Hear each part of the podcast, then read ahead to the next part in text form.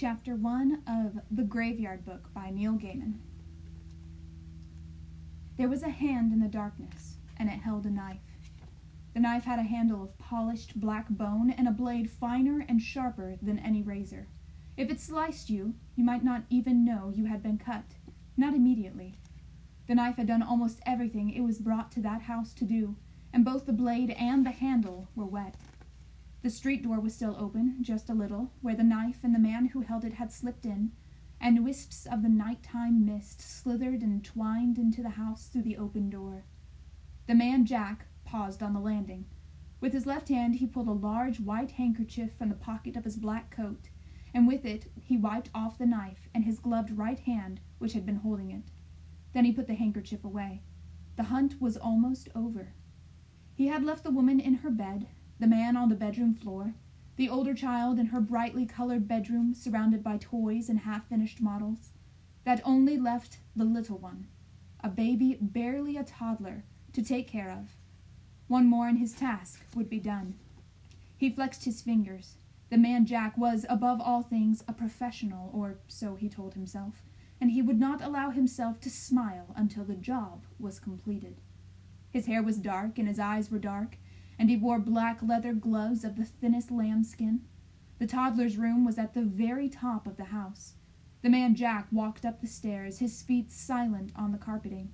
Then he pushed open the attic door and he walked in.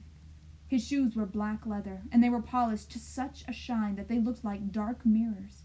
You could see the moon reflected in them, tiny and half full. The real moon shone through the casement window. Its light was not bright, and it was diffused by the mist, but the man Jack would not need much light.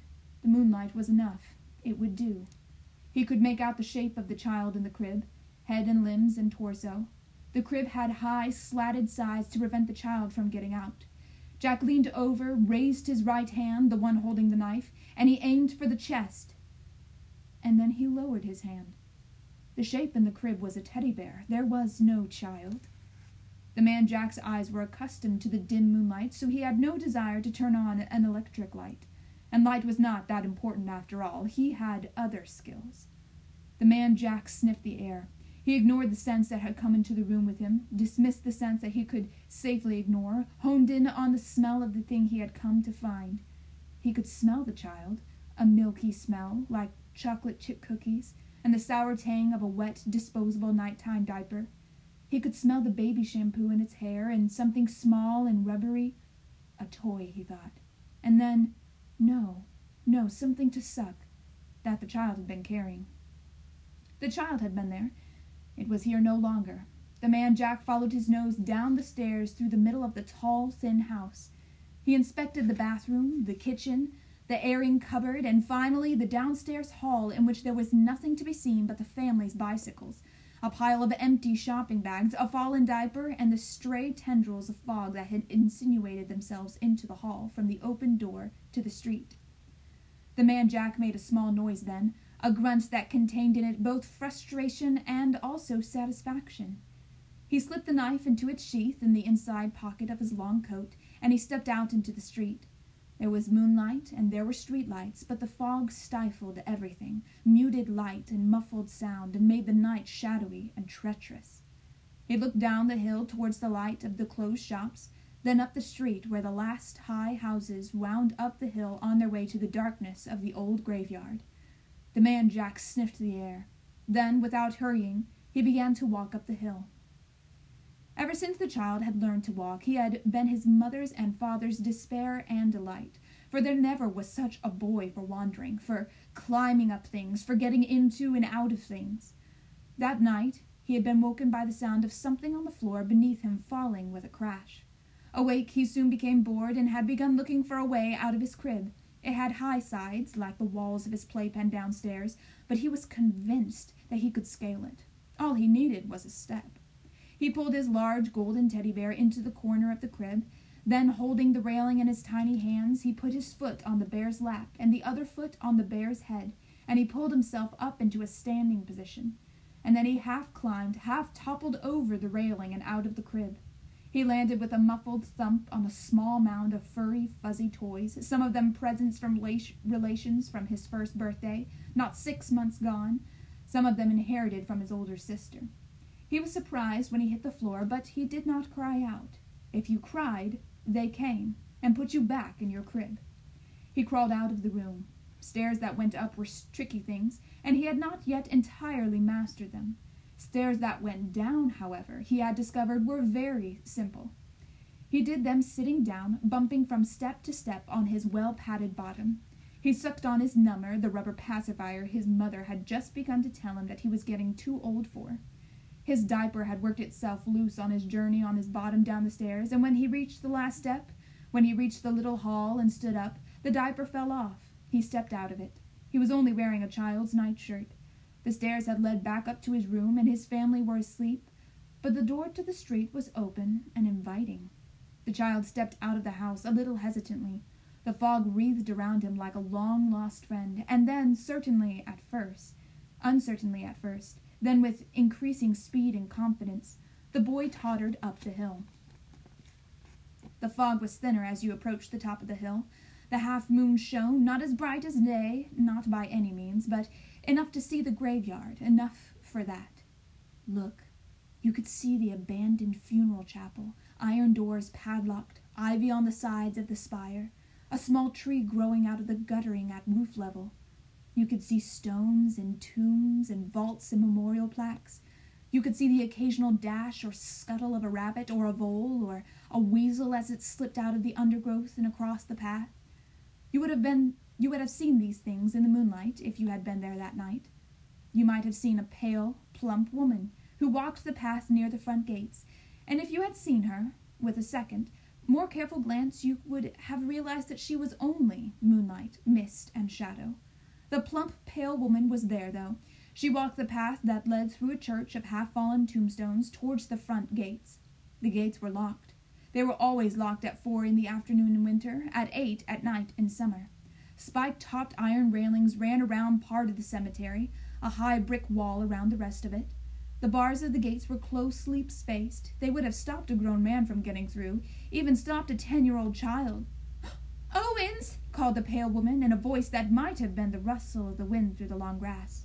Owens, come and look at this! She crouched down and peered at something on the ground as a patch of shadow moved into the moonlight, revealing itself to be a grizzled man in his mid forties. He looked down at his wife and then looked at what she was looking at, and he scratched his head. Mistress Owens, he said, for he came from a formal age, a more formal age than our own. Is that what I think it is? And at that moment the thing he was inspecting seemed to catch sight of Mrs. Owens, for it opened its mouth, letting the rubber nipple it was sucking fall to the ground, and it reached out a small, chubby fist as if it were trying for all the world to hold on to Mrs. Owens' pale finger. Strike me silly, said Mr. Owens, if that isn't a baby. Of course it's a baby, said his wife, and the question is, what is to be done with it? I dare say that is a question, Mistress Owens, said her husband, and yet it is not our question, for this here baby is unquestionably alive, and as such is nothing to do with us and is no part of our world. Oh, look at him smile, said Mrs. Owens. He has the sweetest of smiles and with one insubstantial hand she stroked the child's sparse blond hair. The little boy giggled with delight. A chilly breeze blew across the graveyard, scattering the fog in the lower slopes of the place, for the graveyard covered the whole of the top of the hill, and its paths wound up the hill and down and back upon themselves. A rattling. Something at the main gate of the graveyard was pulling and shaking it, rattling the old gates and the heavy padlock and chain that held them. Well, there now, said Owens. It's the babe's family. Come to bring him home to the loving bosom. Leave the little man be, he added, because Mrs. Owens was putting her insubstantial arms around the toddler, smoothing and stroking. Mrs. Owens said, He doesn't look like nobody's family, that one. The man in the dark coat had given up on rattling the main gates and was now examining the smaller side gate. It, too, was well locked. There had been some vandalism in the graveyard the previous year, and the council had taken steps. Come on, Mistress Owens, leave it be. There's a dear, said Mr. Owens when he saw a ghost and his mouth dropped open, and he found himself unable to think of something to say. You might think, and if you did, you would be right, that Mr. Owens should not have been taken on so at seeing a ghost, given that Mr. and Mrs. Owens were themselves dead, and had been for a hundred years now, and given that the entirety of their social life, or very nearly, was spent with those who were also dead. But there was a difference between the folk of the graveyard, graveyard and this a raw, flickering, startling shape, the gray color of television static, all panic and naked emotion which flooded the Owenses as if it was their own. Three figures, two large, one smaller, but only one of them was in focus, was more than an outline or a shimmer. And the figure said, My baby! He's trying to harm my baby! A clattering. The man outside was hauling a heavy metal garbage can across the alley to the high brick wall that ran around that part of the graveyard. Protect my son, said the ghost, and Mrs. Owens thought it was a woman. Of course, the babe's mother. What did he do to you? asked Mrs. Owens, but she was not certain that the ghost could hear her. Recently dead, poor love, she thought. It's always easier to die gently, to wake in due time in the place you were buried, to come to terms with your death, and to get acquainted with the other inhabitants. This creature was nothing but alarm had alarm had nothing but alarm and fear for her child, and her panic, which felt to the Owenses like a low pitched screaming, was now attracting attention, for other pale figures were coming from all over the graveyard. Who are you? Caius Pompeius asked the figure. His headstone was now only a weathered lump of rock, but two thousand years earlier he had asked to be laid to rest on the mound beside the marble shrine, rather to, than to have his body sent back to Rome, and he was one of the most senior citizens of the graveyard. He took his responsibilities extremely serious, seriously. Are you buried here? Of course she's not. Freshly dead by the look of her. Mrs. Owens put an arm around the woman's shape and spoke to it privately, in a low voice, calm and sensible. There was a thump and a crash from the high wall beside the alley. The garbage can had fallen. A man clambered up onto the top of the wall, a dark outline against the mist smudged streetlights. He paused for a moment, then climbed down the other side, holding on to the top of the wall, legs dangling, then let himself fall the last few feet down into the graveyard. But, my dear, Mrs. Owens said to the shape, now all that was left of the three shapes that had appeared in the graveyard, he's living. Oh, we're not. Uh, can you imagine? The child was looking up at them, puzzled. It reached for one of them, then the other, finding nothing but air. The woman shape was fading fast. Yes, said Mrs. Owens in response to something that no one else had heard. If we can, th- then we will. Then she turned to the man beside her. And you, Owens, will you be a father to this little lad? Will I what? said Owens, his brow crinkling. We never had a child, said his wife and his mother wants us to protect him. Will you say yes? The man in the black coat had tripped in the tangle of ivy and half broken headstones. Now he got to his feet and walked forward more carefully, startling an owl which rose on silent wings. He could see the baby, and there was triumph in his eyes. Owens knew what his wife was thinking when she used that tone of voice. They had not, in life and in death, been married for over two hundred and fifty years for nothing. Are you certain? he asked. Are you sure? Sure as I have ever been of anything, said Mrs. Owens. Then, yes, if you'll be its mother, I'll be its father. Did you hear that? Mrs. Owens asked the flickering shape in the graveyard, now little more than an outline, like distant summer lightning in the shape of a woman. It said something to her that no one else could hear, and then it was gone. She'll not come here again, said Mr. Owens. Next time she wakes it'll be in her own graveyard, or wherever it is she's going. Mrs. Owens bent down to the baby and extended her arms. Come now, she said warmly. Come to mamma. To the man Jack, walking through the graveyard towards them on a path, his knife already in his hand, it seemed as if a swirl of mist had curled around the child in the moonlight, and that the boy was no longer there, just damp mist and moonlight and swaying grass. He blinked and sniffed the air. Something had happened, but he had no idea what it was. He growled in the back of his throat like a beast of prey, angry and frustrated. Hello? called the man Jack, wondering if perhaps the child had stepped behind something. His voice was dark and rough, and there was an odd edge to it, as if of surprise or puzzlement at hearing himself speak. The graveyard kept its secrets. Hello! he called again. He hoped to hear a baby cry, or utter a half word, or to hear it move, he did not expect that he actually heard a voice, silky smooth, saying, Can I help you? The man Jack was tall. This man was taller.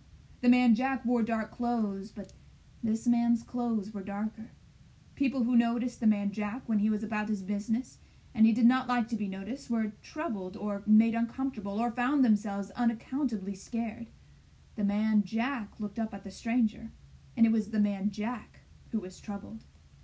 I, I, I was looking for someone, said the man Jack, slipping his right hand back into his coat pocket, so the knife was hidden, but there if he needed it. In a locked graveyard? At night? said the stranger. It, it was just a baby, said the man Jack. It was just passing, or I was just passing when I heard a baby cry, and I looked through the gates and I saw him. Well, what would anyone do?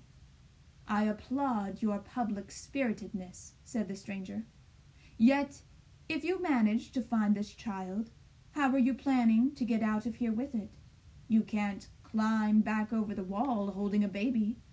I would have called until someone let me out, said the man Jack. A heavy jingling of keys. Well, that would have been me then, said the stranger. I would have had to let you out. He selected one large key from the keyring, said, Follow me. The man Jack walked behind the stranger. He took his knife from his pocket. Are you the caretaker, then? Am I? Certainly. In a manner of speaking, said the stranger. They were walking towards the gates, and the man Jack was certain away from the baby. But the caretaker had the keys. A knife in the dark, that was all it would take, and when he could search for the child all through the night if he needed to. He raised the knife. If there was a baby, said the stranger without looking back, it wouldn't have been here in the graveyard. Perhaps you are mistaken. It's unlikely that a child would have come in here after all. Much more likely that you heard a night bird and saw a cat, perhaps, or a fox. They declared this place an official nature reserve, you know, thirty years ago, around the time of the last funeral. Now think carefully and tell me you are certain that it was a child that you saw. The man Jack thought. The stranger unlocked the side gate. A fox, he said. They make the most uncommon noises, not unlike a person crying. No, your visit to this grave graveyard was a misstep, sir. Somewhere the child you seek awaits you, but he is not here.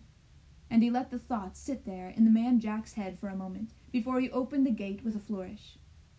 Delighted to have made your acquaintance, he said, and I trust that you will find everything you need out there. The man Jack stood outside the gates to the graveyard. The stranger stood inside the gate, and he locked it again and put the key away. Where are you going? asked the man Jack. There are other gates than this, said the stranger. My car is on the other side of the hill. Don't mind me. You don't even have to remember this conversation. No, said the man Jack agreeably. I don't. He remembered wandering up the hill, what that what he had thought to be a child had turned out to be a fox, that a helpful caretaker had escorted him back out to the street. He slipped his knife into its inner sheath. Well, he said, good night. A good night to you, said the stranger, whom Jack had taken for a caretaker. The man Jack set off down the hill in pursuit of the infant. From the shadows the stranger watched Jack until he was out of sight. Then he moved through the night, up and up, to the flat place below the brow of the hill, a place dominated by an obelisk and a flat stone set in the ground dedicated to the memory of Josiah Worthington, local brewer, politician, and later baronet, who had almost three hundred years before bought the old cemetery and the land around it, and given it to the city in perpetuity. He had reserved for himself the best location on the hill, a natural amphitheater with a view of the whole city and beyond, and had ensured that the graveyard endured as a graveyard, for which the inhabitants of the graveyard were grateful, although never quite as grateful as Josiah Worthington, Bart, felt they should have been. They were, all told, some ten thousand souls in the graveyard, but most of them slept deep or took no interest in the night to night affairs of the place and there were less than three hundred of them up there in the amphitheater in the moonlight. The stranger reached them as silently as the fog itself, and he watched the proceedings unfold from the shadows, and said, and he said nothing. Josiah Worthington was speaking.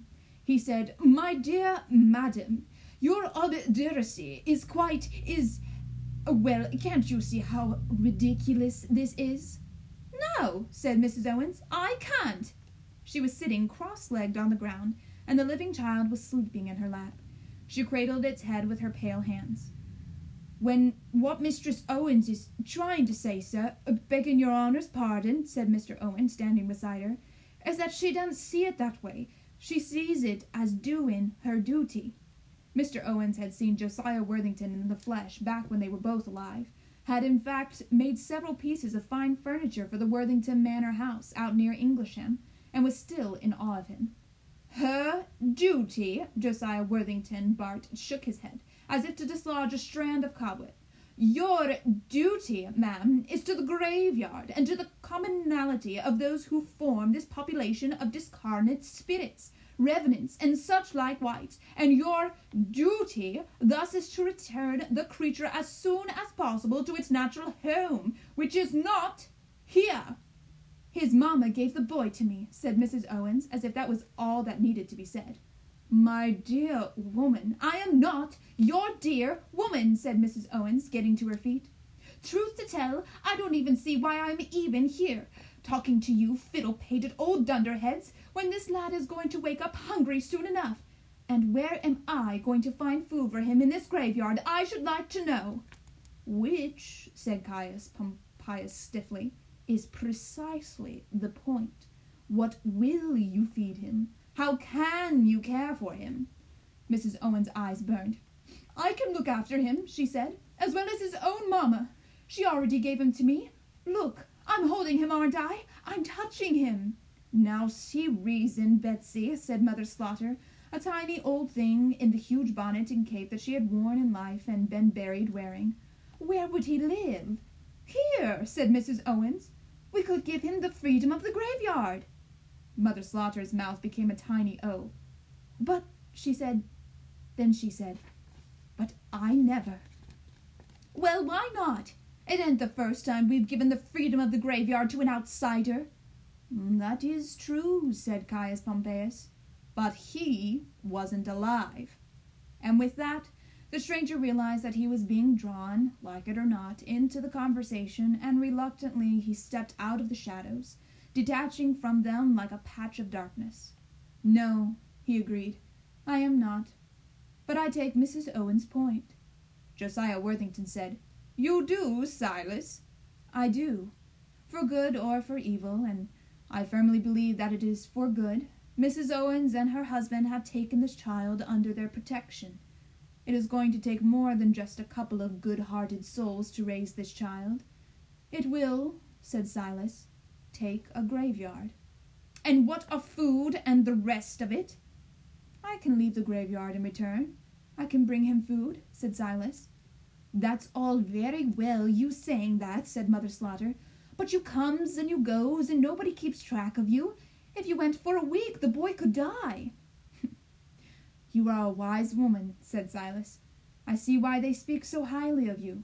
He couldn't push the minds of the dead as he could the living, but he could use all the tools of flattery and persuasion he possessed, for the dead are not immune to either. Then he came to a decision. Very well. If Mr. and Mrs. Owens will be his parents, I shall be his guardian. I shall remain here, and if I need to leave, I shall ensure that someone takes my place bringing the child food and looking after him. We can use the crypt of the chapel, he added. Oh, but, expostulated Josiah Worthington, but a human child, a living child. I mean, I mean, I mean, this is a graveyard, not a nursery, blast it! Exactly, said Silas, nodding. A very good point, Sir Josiah.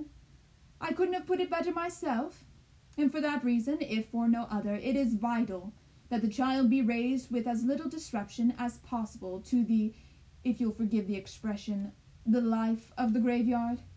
With that, he strolled over to Mrs. Owens and he looked down at the infant asleep in her arms. He raised an eyebrow.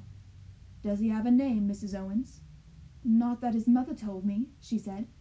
Well, then, said Silas, his old name won't be of much use to him now, anyway. There are those out there who mean him harm. Suppose we pick a name for him, eh? Caius Pompeius stepped over and eyed the child. He looks a little like my proconsul Marcus. We could uh, call him Marcus, Josiah Worthington said. He looks more like my head gardener, Stebbins. Now that I'm suggesting Stebbins as a name, uh, the man drank like a fish. He looks like my nephew, Harry, said Mother Slaughter, and it seemed then as if the whole graveyard was about to join in, each inhabitant offering his or her own comparisons between the infant and someone long forgotten, when Mrs. Owens broke in. He looks like nobody but himself, said Mrs. Owens, firmly. He looks like nobody. Then nobody it is, said Silas. Nobody Owens. It was then that, as if responding to the name, the child opened its eyes wide in wakefulness. It stared around it, taking in the faces of the dead and the mist and the moon. Then it looked at Silas. Its gaze did not flinch. It looked grave. And what kind of a name is Nobody? asked Mother Slaughter, scandalized. His name, and a good name, Silas told her. It will help to keep him safe. I don't want trouble, said Josiah Worthington. The infant looked up at him, and then, hungry or tired or simply missing his home, his family, his world, he screwed up his tiny face and began to cry. Leave us, said Caius Pompeius to Mrs. Owens. We will discuss this further without you.